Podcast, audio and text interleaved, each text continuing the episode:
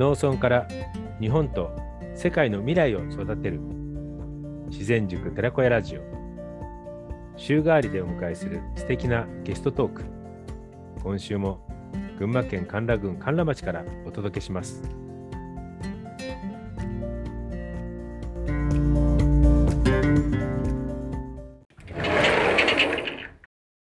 こんにちは。はい。えっ、と今日はですね、えー埼玉県で、えー、八百ハッチというですね、えー、八百屋さんを経営されている、えー、小島英二さん、えー、僕との付き合いというか出会いはもう10年以上前かなと思うんですけど、えー、小島さんは、えー、平成8年度二次隊ボツワナ農業機械として、えー、隊員としての、まあ、活動をしておりました。で、その後、まあ、あのその後のところは本人から聞いていただきつつ、えー、私は小島さんがジョカーに、えー、勤めている時に出会ったのかな。いろいろね。そうですね。はい。はい、やり取りをして、そしてまあ、現在に至っているというところなんですけども、えー、っと、まあ、えー、まず最初に小島さん、ちょっとご挨拶をしていただいた後に、えー、まず、まあ、青年海外協力隊を目指すまでのところのまずお話をしていただければと思うんですけど、いかがですか？はい。皆さん、こんにちは。よろしくお願いします。えっ、と、私はあの、まあ、今ご紹介いただいたように、えー、平成8年ですから、えっ、と、1996年ですね。えー、その12月から、えー、2年間、アフリカのボツワナっていう国ですね。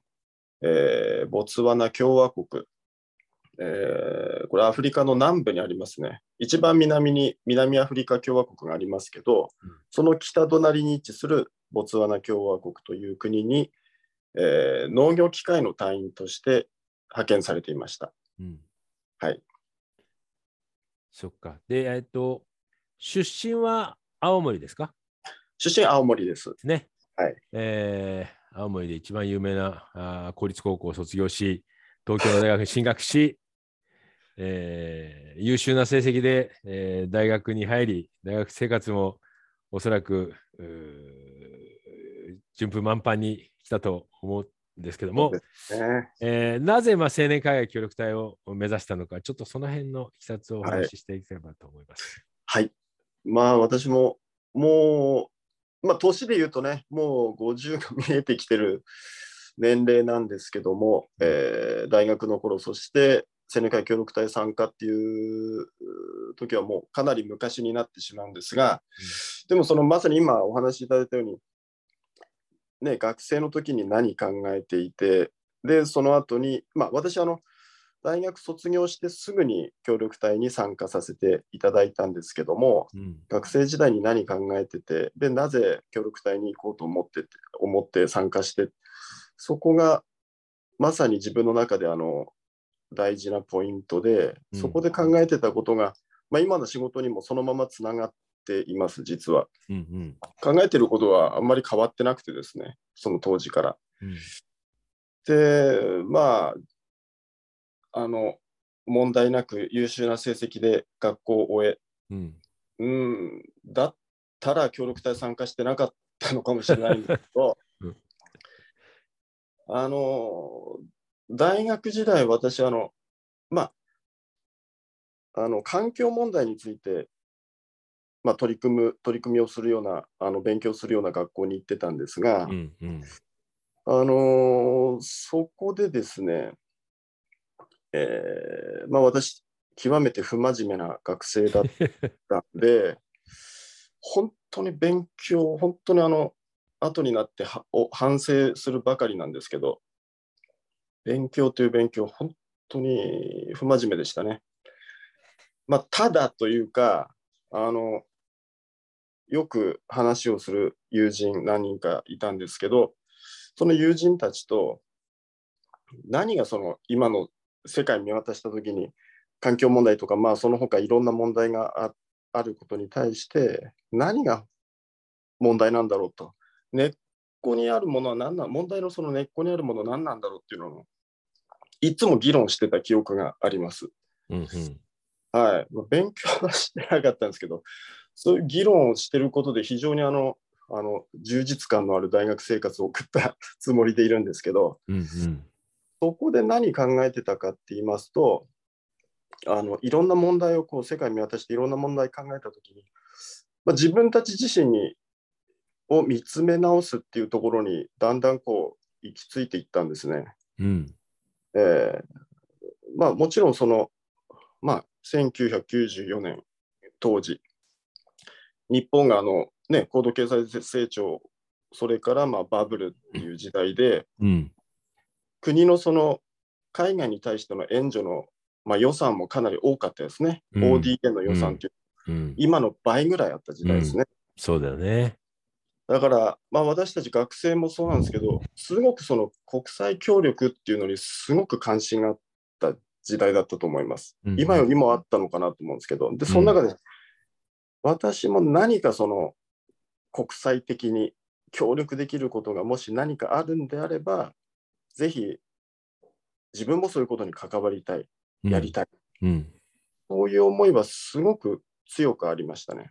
うん。それでまあ協力隊っていうところにつながったんですけど、ただそこにはさっきも言いましたように、その一方で考えれば考えるほど自分たち自身の問題っていうか、協力する、いや、そそうじゃなくて自分たち自身見つめな、もっとこう、これでいいのかなっていうのを考え直さなきゃいけない、見つめ直さなきゃいけないんじゃないかな。そういうね、思いも両方あってっていうのが協力隊に参加する直前の自分ですね。直前にもうそう思ったんだ。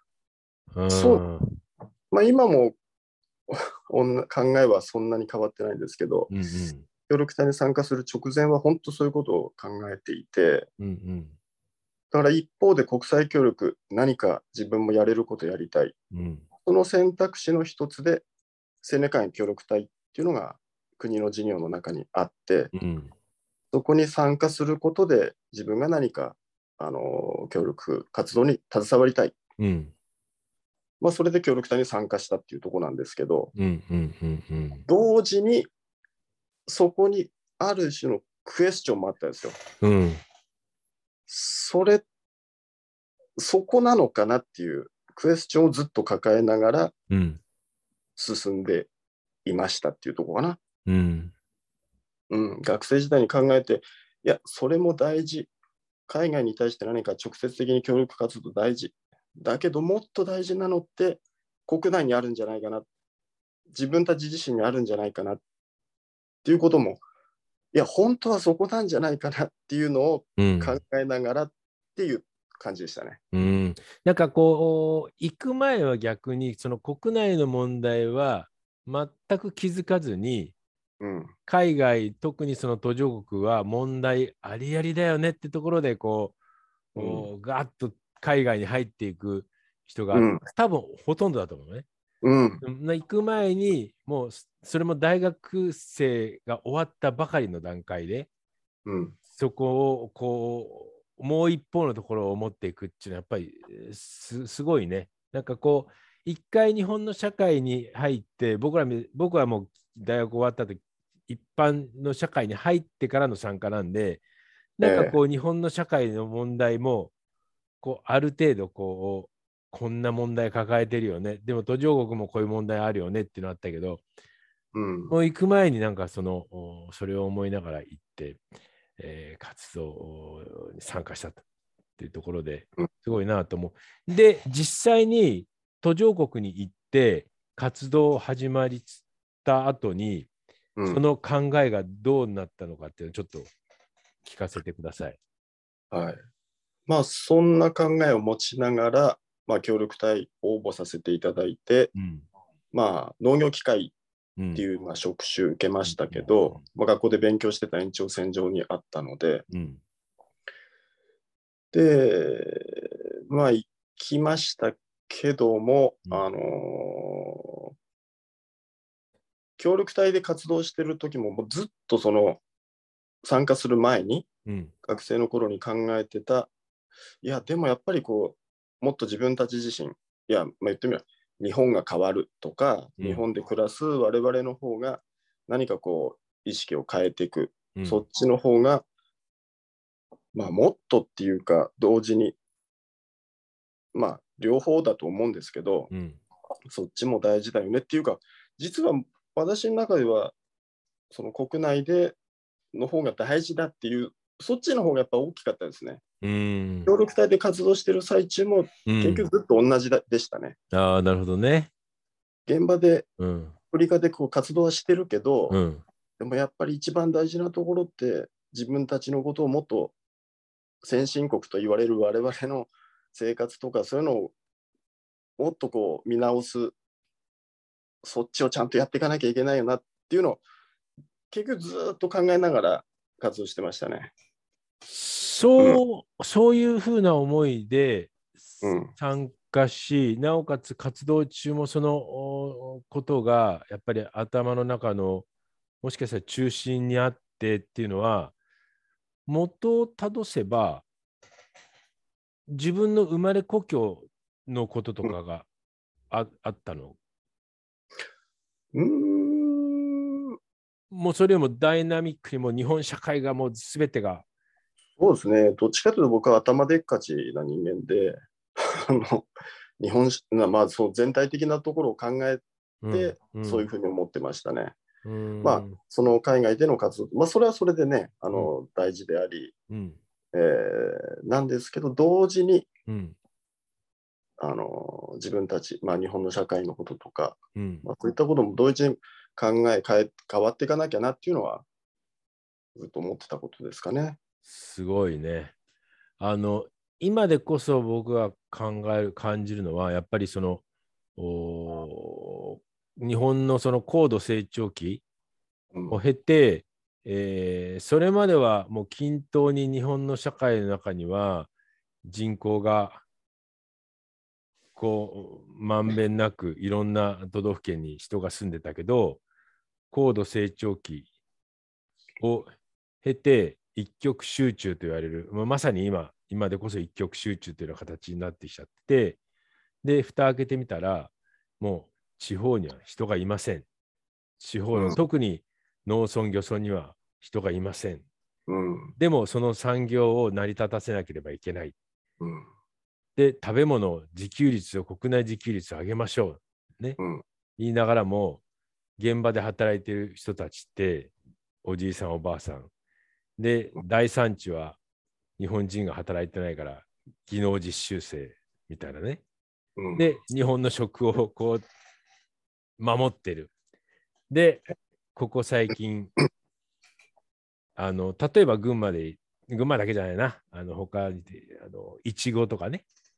あの、いちご農家はもう日本国内はもちろんなんだけどもう海外に売って出てでそこで高い価格で取引されるようになってくると、もう日本での市場よりも海外で売ってでそこの海外でいい価格で売れるってなってきたら逆にその日本人たちはそのいちごに逆にそれを欲しがるみたいなのでいちごなんて言ったらねもう高価なものにどんどんどんどんなってる。でうん。一方主食の米なんかどうなの？また値段下がってるみたいなね。そうですね。もう今本当にどうなっちゃってんだって今もう本当にまさに地方のね、ところを、はい。こう大丈夫かって思いながらでもそこで、えー地方で、えー頑張ってる若者をパッと見るとおいお前も協力隊かあお前も協力隊かみたいなね青年海外協力隊が逆にそこにこう挑戦している姿を見るとなるほど。青年会議協力隊ってやっぱまんざらじゃねえなって思いつつ、うん。でもまあその一人としてねこう、まあ、小島さんにもこう今日参加してもらっての話を聞こうと思ってるんだけど、うん。ちょっともうあの協力隊のところの話はまあ、あのところからさらに重要なところに行こうと思ってるんだけど、うん。さあ協力隊からじゃあ帰ってきました。うん。で、その大きな日本の課題をやっぱりこうしっかりと持ちながら日本社会に戻ってきて、その後どうなったのかってちょっとお聞かせください。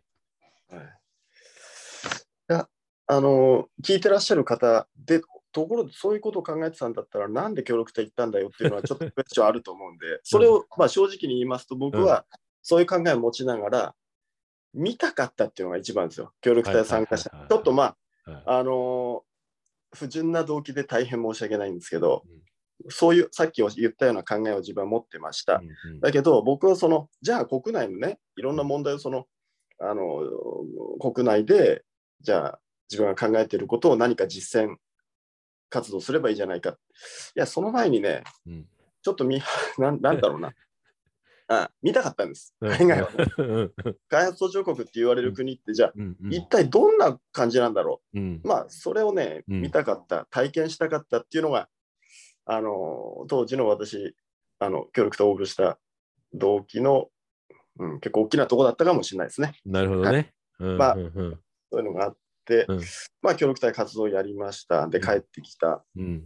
うん、でその後ですけど、まあ、ずっとお あの今まで話してることをずっとあの続いてるんですけど結局ね帰ってきてやっぱり国内っていうところまあそちらがやっぱりこうその協力活動をしました現場見ましたそれでやっぱりっていう感じがあったんですよ僕の中で。ああ、なるほどね。やっぱやり。ぱり自分たち、ううんん協力な国際協力って言いますけど、うんじゃあ直接的にそのこ海外にあの他国に対して何か必要としている国に対しての協力活動っていうのがあのそこなのかなって言った時に、まあ、うん。それも、ねもちろん大事必要。あの、うん。そこにもちろん意義があって同時にやっぱうん。り私たち自身そこをこうあの自分自身を見な見つめ直す。うん。私たちが変わっていくことで、よりその協力活動になるんだって世界的に見たときにね、うんうんそういう気持ちの方がやっぱり帰ってきてからはどんどん大きくなりましたね。ああ、なるほどね。で、うん何をしようとしたかっていうと、それも協力隊に参加する前から考えてたことだったんですけど、うん私は、まあ、農業にずっと目が向いてたんですよ。はいはい。自分たちを見つめ直すっていうところでどこに目が向いたか、協力隊参加する前からなんですけど、うん農業に目が向いたんです。うんなんでかっていうと、まあ、どんどんこう自分たちがこう生きていく、暮らしていくっていうところの根本のところ、基本的なところに目が向いてって、うん。何を育て、ね、食べ、食べてうん。生きていくかみたいな、そういったところにどんどんこう考えがいって、そういったところもなんかこうしっかりしなきゃというか、うん。自分たちが何を作って、どういう人が何を作って、で何を食べて、すごい、なんかね、生き物としての基本的なところって、そこをね、おろそかにしちゃいかんなっていうのをすごく思ったんですよね。うんうんそこをね、うん。おろそかにしないことで、うん。何かこう、間違わないというかね、あの生き物として間違わないっていうか、うん、他の人に迷惑かけないっていうか、うんうん。このことがやっぱり大きく見たときに、まあ変な言い方ですけど、よっぽど国際協力なんじゃないかみたいな考えもあったんですよ。うんそれで農業に目が向いたってところなんです。はいはい。じゃあ自分が何するか。うん一人の農民になりたいと思ったんですよ。うんうんえっ、と、さっきね、矢島さんがおっしゃったように、じゃあ付加価値の高いものを作って、海外に売って自分が儲けるために、まあそういう農業ももちろんあって大事だと思いますけど、うんうんそうじゃなくて、自分が考えたのは、その、もう本当淡々にとですね、うん。毎日日々、朝起きて何か物を育て、うん。作物を育て、収穫して、ね、そういう繰り返しの中で、それ、まあ生きることとかそういうことを、なんかこう、なんだろうな、まあそれこそ他に迷惑かけないみたいな、そんな感じなんですけど、うんそういうところをこう大事にやっていくみたいなね、うん。うん、なんかそういううことをしたいなみたいな、うん、そういうとこからその農業。で、まあ、実際にその農場にとある農場有機農業の農場に入ってうんうん。勉強したんです。うん。でまあ収納っていうの。まあ私農家でも何でもなかったんで、うん。土地もないと。うん。でまあ技術もまあ農業に関しても技術はなかったんで、うんでまあ農場に入って勉強して、まあ、2年間勉強したんですけど、うんで収納しようとうんいうふうにか、ええ動いたんですね、帰国もね。うんうんだけど、そこでちょっと道が狂ったんですけど、うん。道が狂った。うん農場やってた方が、あのーまあ、東京農大出た方で、はいはい。若かりし頃にその方も国際協力のことを今やってて、関わってた方で、うん。その方がまたあの、えー国際協力やりたいっていうふうに言い出しまして、うん。まあ、私はあの半分拉致されて、うん。えー今度はインドネシアに連れて行かれたっていう うん。で、またインドネシアで2年間、今度は野菜栽培の、まあ、技術スタッフ的な役割で、本当単身一人でですね、うん。足掛け2年間インドネシアで活動したっていう、そういう経験うんがあるんですけど、そうなんだ。協力隊としてインドネシアじゃなくて、そうそボツワナは協力隊だけど、インドネシアはじゃあもう拉致されたわけだ。う、拉致されたんですね。はい、どっちも協力隊の時もかなり私的にはまあ、すごく大変な、まあ、向こうが大変じゃなくて、私が大変だ、まあ、技術力とか語学力とかそういうとこなんですけど、うんうんもう大変でしたけど、まあ、インドネシアも大変でしたね。うん。本当にこそ、その時はもう言葉も分かんないですからね。うん。インドネシア語も分かんない。うん。まあ、英語話すスタッフが向こうに、まあ、代表の方がいて、うん。で、その方と一緒に、まあね、英語で話ししながら、インドネシア語を覚えながら、一人で本当行ってやってましたからね。うん。うん。まあ、それでその国内で収納っていうとこから、また道が、あの、それちゃったんですよ。そこで。自分があの、もっと意志が強かったらですね、そこで農業やってたんです。意志が弱くてですね、うんあの、拉致されて連れて行かれたんです。で、その後、ジョカなの？そうです。で、インドネシアで2年間活動して、まあ、そこではどんな活動だったかというと、インドネシアのあの現地で NGO を作った方が、うん。地域の人のための農業、まあ、技術センターを作り、まあ、農業センターを作ろうということをやっていて、はいはい。でそこに、まあ、野菜栽培で誰か教えてくんねえかっていうので、まあ、そこで私がこうハマったんで、まあ、うん。活動してたんですけどうんうね。ん。うんで、あれ？何でしたっけ？で、ジョカなの？そあっ、からジョカです。で、帰ってきて、うん実はあの、無一文になってまして、帰ってきたときに、うんうん。はい、本当にお金なくなった、ね。自分のお金も使いながら活動してたので、生活費も自分でもちろん出すし、活動費みたいなのも、自分のその貯金から、まあ、ある程度使って、なんで本当にバカみたいな話ですけど、無一文になって帰ってきたんです。農業どころじゃなくなりまして、うん。うん。いや、これはちょっと働かなきゃしょうがないと。うん。っていうので、まあ、そこで、まあ、何して働くって、いろんなバイトもその時やったんですけどね、うんうん。田舎のその、まあ、八戸ってとこなんですけど、青森のね。うん。で、あの、漁港のある港湾の、まあ、港湾都市というか、はい漁漁業あり、それからそれ以外の、えー、港湾に関する仕事がたくさんある町ですけど、うん。まあ、船のその荷役のあの積み荷の荷下ろしですね、うんそういうのも、そんなのもやりながら、うん。とりあえず金稼がなきゃっていう、そういう時だったんですよ。うんうん。でその中でやっぱり、その、携わってた国際協力の分野で、うん。まあ、仕事できたらいいなっていうのはありまして、うんまあ、それで青年会協力協会、あのーもう叩かせていただいて、うん。でありがたく、まあ、採用いただいて、まあ、数年間働かせていただいたというところですね。なるほどね。うん。で、ね、その当時、ね、僕も小島さん出会って、でもね、すごく、うー女家の中でもね、輝くような存在で、非常にまっとうにいろいろとね、えー前に進んでいくのかなというふうに思っていたところ、ジョカを辞めるという話を伺い、その辺は、そうですね。まあ、いろいろあるんですけど、で、その後にちょっと、女科の後に、うん、まあ、大学の先輩に誘われて、うん。その大学の先輩がやってた、まあ、会社に移ってとか、その、あ、そうだったね。そうだ、はいそういう民のあるんですけどね。そうだ。で、まあ、最後に、最終的には今自分で仕事をしてますが、うん。なんでしょう。まあ、そ、それぞれね、話してたら長くなりすぎるので、うん。いませんけど、うん。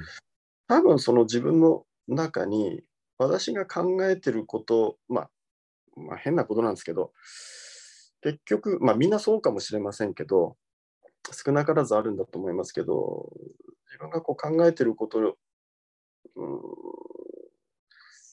まあ純粋にこうそれをやっていこうとしたときに、最終的に、じゃあ自分でやろうという、まあ、選択になったっていう、まあ今に、今こうやってやってるのはそういうことなんですけど、うん。なんでしょう。うん。まあ、どこかにね、しっかりこう属した中で、あの仕事をしていく、あのことはもちろん大事なことであり、その方が力を発揮できる、あのうん力のある、まあ、影響、あの、なんでしょう。うん。いろんな仕事ができる可能性があると思うんですけど、うん。なんでしょう。私は最終的にはやっぱり、自分がこう考えていることを、あの、まあ、いろいろごちゃごちゃ頭の中で、まあ、考えていましたし、今も考えてるんですけど、まあ、それをやろうとしたときに、やっぱり自分でやんなきゃダメなんだなっていうのを、うん、最終的にはやっぱそそこを強く思って、まあ、独立しまししたんですけどね。うん。うん。う んなんでしょう、うまく言えないな。で、その八百屋を選択したのは、それは農業じゃなくて、八百屋を選択したっていうのはどどうしてなんですか？まあそこで、まあ、農業っていうのももちろんありましたね。うん。農業っていうのも、まあ、さっきも言いましたように、その自分にもっとわ、まあ、いろんな仕事をする中でもう30、まあ、半ば後半になってたので、うん。もっと若ければ若い、年齢の若い時点で、そのしっかり意思を持って選択していれば農業だったはずなんですけど、うん。ちょっと年齢がこういく中で、えーやっぱりこのなおさらその農業に踏み込むっていうのが、ちょっとこう自分の中でででできなかったですね。まあ家族持ってっていうところで、なるほど。仕事していく中で自分で家族持って、まあ、生活して、そこでゼロから農業っていうのはなかなかあのちょっと選択できなくて、うん。はいまあ、それで、まあ、生産と販売の、まあ、販売じゃないな、生産と消消費消費者との、うん。生産者と消費者との、まあ、間に立つその販売の仕事ですけど、小売りの仕事っていうところに、まあ、最終的には行き着いたんですけど、うん。まあ、それをやってみて、あの自分が考えてたことを、まあ、農業っていうフィールドじゃなくても、生産っていうフィールドじゃなくても、まあ、同じような考えで今、まあ、やってますし、うん。うん。あのまあ、考えてたこと、やろうとしてたことが、まあ、やれるなと思って、まあ、今の仕事を始めてやってますけどね。でも八百屋さんだってゼロからスタートでしょ？あの、もともと、あの、うん誰かが八百屋やってて、それを後を継げって言われたわけじゃなく。そうですね。ただ、まあ、私がそのサラリーマンの最後の仕事で、うんえーその八百屋的な事業にまあちょっと関わったので、あ、そうなんだ。はい、それが、まあそこがちょっとね、あの前振りとしてあったんですけど、なるほどね。はいうんまあ、そこはそこでその食っていうのをテーマに、うん。あの事業をやるっていうのがあって、うん。まあそこでちょっと、じゃあ八百屋みたいなスタイルを取りながら、あのっていう、まあそういう事業があったので、うん。うん。はいまあ、そこでちちょっとまあ自分なりに、あのうん、まあ自分なりにじゃないな、まあその会社のその事業の中で、まあ私もや、ね、あの一つの役割を担ってやらせていただいたんですけど、うん。まあそこも結局ちょっとうまくいかなくって、うん。うん。うん。であれば、私が考えてることを、まあ、あのしっかり自分が責任を持ってや,、やってみようと思って、まあ、独立をしましたね。そっか。で、今、あの、八百屋さんに、えーのオーナーとなって何年目もう4年半になりましたね。そっか。この秋で5年、はい。5年。秋を迎えることができればうん5年、あの生き残ったっていうことになるんですけあど、ー素晴らしいですね。いやー、早いですね。どうですか？八百屋を通して、えー見る消費者と八百屋を通して見る日本のまああの日本の農業っていうとお大きくなりすぎちゃうけど多分小島さんは割とこう自分の販売するところから近いところには生産者との関わりを持とうと努力していると思うのではい。うんその両面はどうですか？そうですね。まあ、で、私がその今じゃあ、八百屋をやってますと、まあそこでじゃあ何をしようとしてるの？っていうと、私にとっては、その、まあ、結局さ最初の話に戻るんです。うん。あの、日本の中で、うん。えー私たちのっていうか、まあ、自分のですね、うん。自分のその、まあ、暮らし方うん。を、まあ、まあ、見つめ直したいっていう、まあ、そういった思いで店をやってます。うん。で、その、まあ、社会にとってどんな存在っていうと、まあ、そういう場ですよね。うん。その、私の店に関わっていただける方々と、うん。うん。まあ、自分たちの暮らしをこう、まあ、見直していきたいっていう、まあ、そういうそ、そういう、そのための場になればなと思って仕事をしてます。うん。はい。ですんで、まあ、選択の場を、場でありたいと思ってるんです、僕の店は。うんうん。じゃあ、どういう選択の場かっていうと、まあ、どんな、ね、食べ物を選ぶの？まあ、うん。簡単な話が、じゃあ、国産のものを買うの？うん。ね、輸入のものを買うの、まあ、安いのを買うの、そうじゃないのを買うの、まあ、どんなものを買うのって、まあ、その選択が僕の店の中でこういろいろあって、うん。でまあ、少しでも、まあ、ベターなね、うん。まあ、どう何をもってベターかっていうと、まあ、バカみたいな、あのまた頭でっかちな話になりますけど、まあ、世界っていうところを見たときに、うん。こっちの方がいいでしょと、ベターでしょ。うん。こういう選択をしていった方がベターでしょ。それって、その判断基準って何っていうと、もちろんその価格じゃななくなってくると思うので、うん価格ではなしに、うんまあ、日本に目を向けたときに、それから世界に目を向けたときに、こっちの選択の方がベターでしょって思う選択をしていく。まあ、うん何か変化が生まれる場でありたいと。うんまあ、全くそこまでいけてないですけどね。うんじゃあ実際毎日自分が何してるかっていうと、朝起きて仕入れをして、市場行って、まあね、あのその前にいろんな方、農家さん直接仕入れさせていただいている方には、まあ、連絡をしてうん。送ってもらったり、うん。まあ、それで店に立ってお客さんと話をし、あうん。あの僕の店ってただお客さんに物を売ってって店ではないので、うん来てくれるお客様がいて、その方とお話をして、うん。まあ、買っていただいて、うん。で、売るものは何っていうと、市場で仕入れたものももちろんありますけど、僕が昔からよく知る農家さんであったり、うん。僕が、ああ、こういう農農業大事だな、こういう生産者大事だな、そう思う人たちのものがあって、そういうものをまあ買っていただいて、うん。まあそういう店であって、だからまあ店で話することってとっても大事にうん大事うん僕は思ってて、うん。で、あの、たまに本当面白い話なんですけど、いや、今日すっごい疲れたなって、忙しかったねって、まあ、まあ、かみさんとは仕事してますけど、仕事終わって話をして、でも売り上げが全然そんなない時っていうのが結構あって、うん。いやなんで疲れ、ね疲れるって言うと失礼ですね。うん、まあでも、なんでこう、すごい忙しかったかなと思ったかっていうと、一日中話をしてたからとかね。まあそういう店なんですけど、まあそれでいいというか。うんう、んうん、まあそういう話の中で、ね、いろいろ考えるきっかけ、考えることにつながったり、何かのきっかけになったり、えー、何かベターな選択につながったり、まあそういったことに、あの本当ちっちゃな話ですけど、うん、そういうちっちゃなあのことに一つ一つがのちっちゃな積み重ねになればいいなと思って、うんうん、まあやってますっていうとこかな。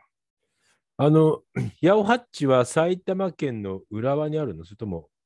えっ、ー、とね、富士見市っていうところなんですけど。富士見市か。はい。そっかそっか。うん。じゃあ、あの、富士見市にも、元協力隊の仲間たちもお買い物に行ったりとかもしてるのかな？あ、そうですね。来ていただいてますね。うん、はい。あの、ちょっと遠くから車で、あの、うん、いただいている方もいらっしゃって、とてもありがたいですね。はい。で、小島さんのところは生鮮生鮮品だけ？それとも加工品もあったりするの？加工品もありますね。うん、はい、そっか。まあ、成果、それから加工品。まあ、加工品は、あのー、いいなと思うものを、まあ、もちろん仕入れもしますけど、うんうん、あとはまあ自分たちで、あのー、製造、販売ですね、うんうんうん、自分たちで加工してっていうことも、まあ、やってます。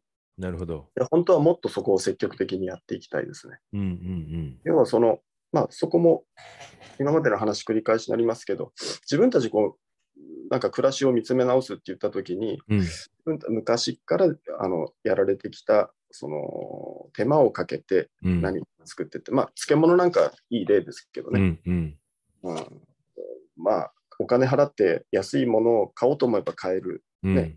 そういったもので昔はそのそうではなくてててそれぞれの家庭で手間をかけて作って、まあ、いただいてた、まあ、そういったところをあのまあ、見直す、大事にしたいと思っていて、うん、まあ、でも、それって各家庭でやるって、まあ、大変だなとは思っ、まあ、そこは理解してるつもりで、うん、じゃあみんながその今の日本社会の中でこう忙しい仕事をしながら、じゃあみんなその各家庭で、ね、そういう時間を持てるか、まあ、それは無理でしょう。うん。うん、だ代わりに僕の店でやってます的な考えもあります。うん、うん昔からの家庭でやってたようなことを僕の手でやってます。うんうん、はい。で、そういったものを店に足を運んでくれる方が手にできます。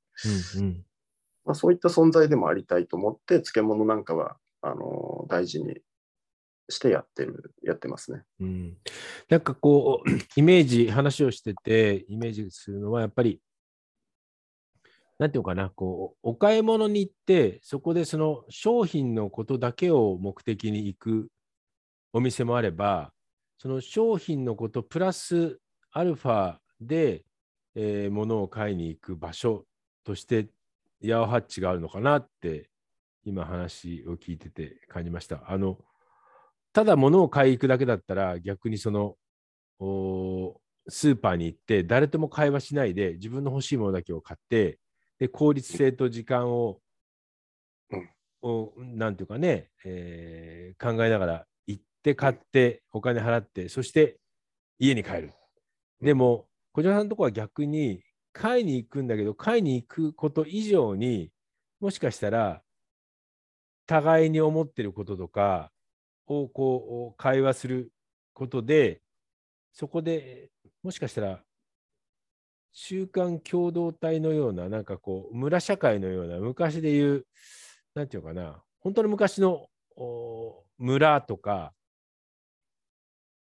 お寺とか、なんかそんな雰囲気も発してるんじゃないかななんて、えー、ちょっと思いました。まあ、ね、喋り、喋って商売してるから疲れちゃうって、あだからなんだろうなって、いろんな人の話を聞きながら、売るための話じゃなくて、その人の生活とか、地域のこととか、もっと大きなこと言えば、僕、日本の将来のことも語り合いながら、で、そこに野菜がそこにあるっていうそんなお店なんかななんてちょっと今、そうですね。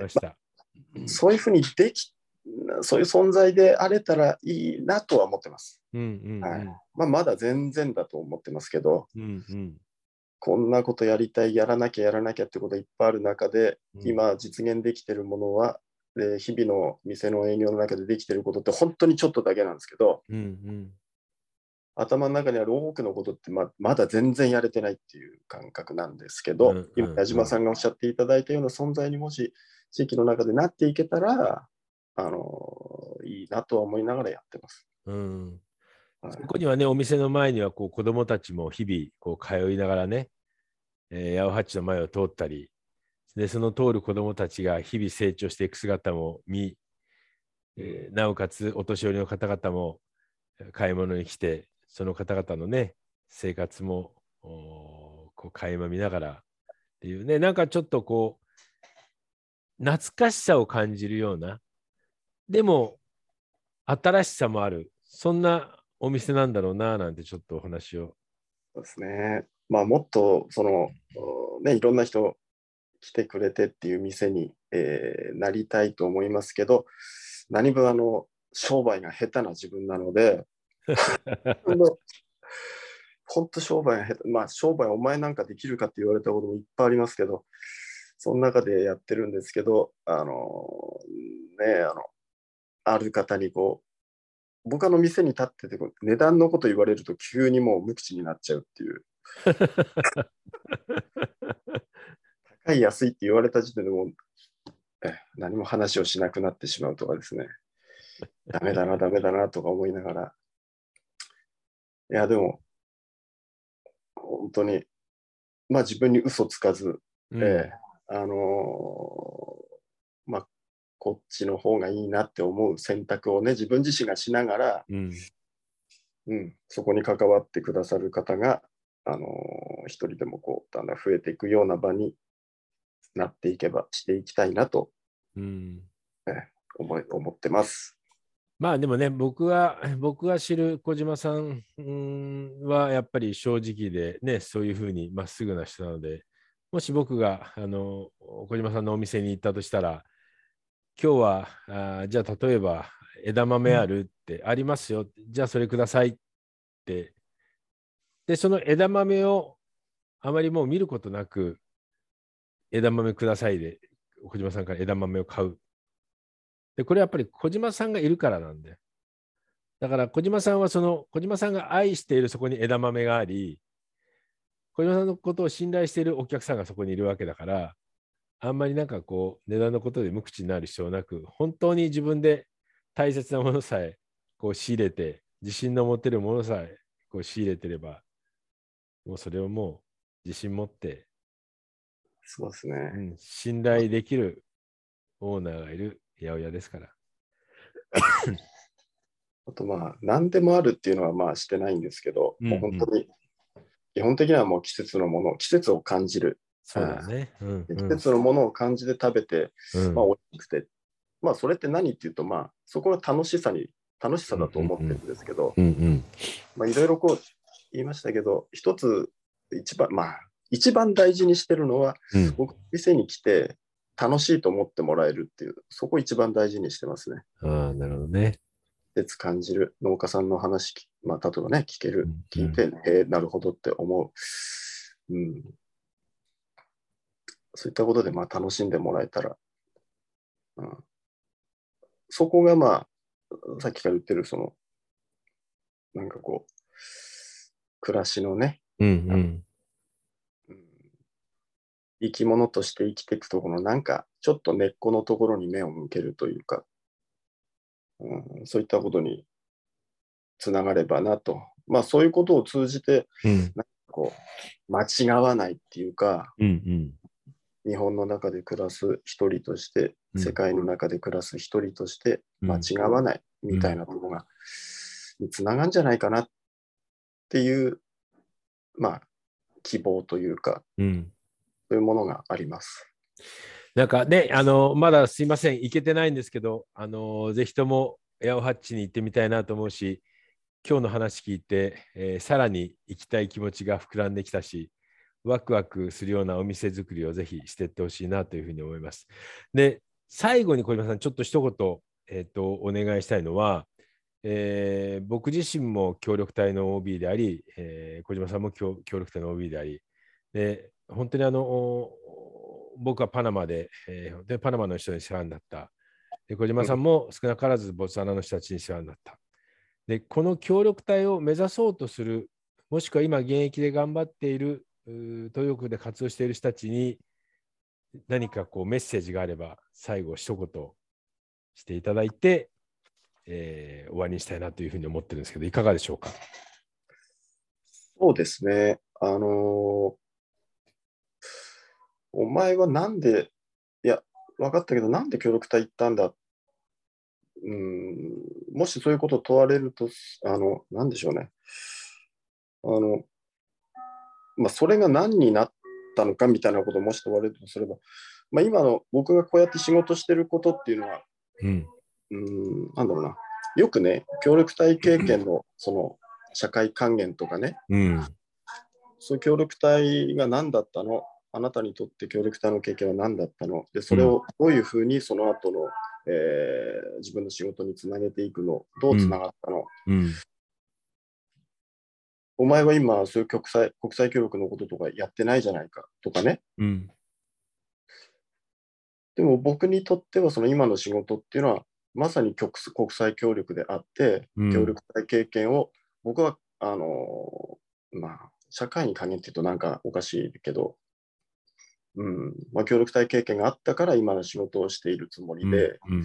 うん僕の中ではまさにこれが僕の社会あの恩返しであり、うん。うん、国際協力だそれは何っていうとまあ繰り返しですけどうん。自分自身、えー日本、地域社会、うん。そういったところに目を向けるって、まあ、全然できてないと思うんですけど、うんまずは自分から、そして自分が関わる人たちと、まあ、うんそういったところで、まあ、仕事してますっていうところで、うん。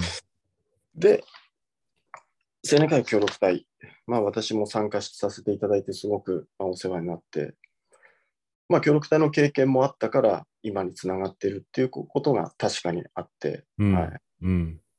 うんまあ、やっぱりいろいろ協力隊参加する前に、例えばその学生の時に考えてたこと、それってやっぱりある部分は、あのーなんだろうな、うん、まあそれはそれでいいんですけど、ある部分は、例えばその世界っていうのを考えた時に、まあ、知ってる知らない、見見たことがある、経験したことがあるうん。自分と、うんそうじゃない自分とではやっぱりかなり違うんだと思ってます。うん。うん。うん。やっぱりその青年会協力隊でアフリカを見た、ボツワナで経験した、それと、まあ、その後に、まあ、農業の経験もし、インドネシアで今度は関わったあの仕事をさせてもらった。その経験があって、えーまあ、いろいろまた自分の考えを、あのー深めていくことができて、うんで今の仕事につながってる。うん。まあ、そこは非常に僕にとっては、あのーなんだろう、まあ、大事だったなと思ってます。うん。で、もしあの、これから青年会協力、まあ今ですね、青年会協力隊っていうのも考えている方、もしくは、あのーまあ、考えてない若い方にも向けてうん。言いたいのは、うん。あのーまあ、やっぱり見るってことですかね。自分でうん。現場を見る、うん。経験する。うん。まあ、そこの大切さっていうのは、私自身やっぱり非常に思いましたし、うん。まあ、そういう経験っていうものをやっぱりしてもらえたらなと思いますね。うん。ええ頭でっかちじゃなく、そうですね。まあ言ってみればやっぱりこう百聞は一見にしかずですよね。そうですね。うん。はい。うん。もう、まあやっぱりそうです。百聞は一見にしかず。うん。そこでな全部がやれるってわけはもちろんないですよ。うん。そこの経験を踏まえて、うんまたさらに、あの具体的なその国際協力の事業に関わっていく。うん。そういう、うん。うんえ。ー道もある、もちろんあるでしょうし、うん。まあ僕みたいに、そこの経験があって、そこで考えたことを持って、今度国内で日々の暮らしの中で何かその、うーん変化につながる、よりベターな選択につながる、うん。そういったことを一つ一つやっていけたらなっていう、そういうことをやってる。うん。まあうん。いろんな道があると思いますけど。でもまずは、見る、経験する、うんそこから一歩じゃないかなと思ってますね。大切ですよね。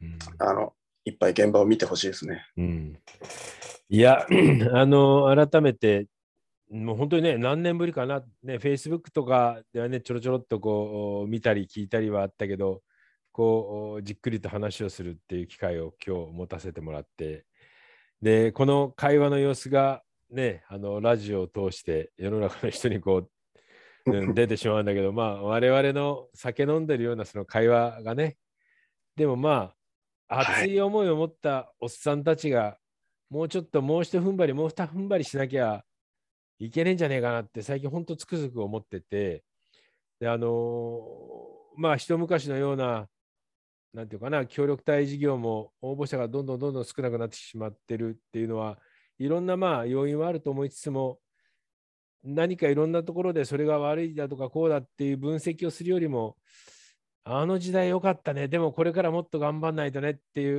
う、もう50ぐらいのね、えー、50s がこう、強く思えて、背中を見せていく必要があるんじゃねえかななんて、ちょっと本当思ってこのラジオを最近始めたんだけど、はいぜひともね、あの、小島さん、小島さんの立場で、えーぜひともおご活躍していただき、また折を見て、互いにこう語り合えるような時があればいいなというふうに思ってます。はい、そうですね。あの、お酒が必要ですね。ね、先が必要だね、またね。まはいあ、今度ぜひお酒を飲みながら、あの、小島さんとこの美味しい野菜をつまみにやりましょぜひ、ぜひぜひ。あと、今回、あの矢島さんにう。うん。協力隊行った時にいろいろノートとか取ってたはいはいでしょ？って、はい。でもだったじゃないですか。うん。その協力隊時代のノートを引っ張り出して、うん返しましたよ。にもうなんと25年前のノートをうん。うんうん。いろいろ書いてますね。本当にね。それを見返すことってすごくいいでしょ。でも自分自身がね、当時こんなことで悩んでたのかとかね、いやなんだよって、でもそれ大切ですよ。あ僕はあの偉そうなこと言ったかもしれませんけど、協力隊時代って本当にあの全然役立ってないですからね。大学終わってすぐで24、5ですよ。それでその国の研究機関の一研究員という役割を仰せつかりまして、うん。はい、そこで英語であのレポートを書くというですね、うん。はい、レポートを書くことが仕事でしたんで、試験をやってレポートを書いて、うん。うん。それって、まあ多分聞いてらっしゃる方も多くの方、それって協力隊の仕事なのって、ちょっと、あのーそうそういう仕事もあるのってこう疑問に思う方も多いとお多くいるかもしれないですけど、そういう仕事をしてまして、うん本当にね、そういう意味では託された仕事に対して自分ができたことっていうのは本当になかったなと思うんですけどね。そこで、だからこそ苦労したこととか、うん。そのノートにもたくさん書いてますね。でもこの苦労があったからこその次、まあ今にも少なからず、はい、あの、役立ってるなと思ってますけどね。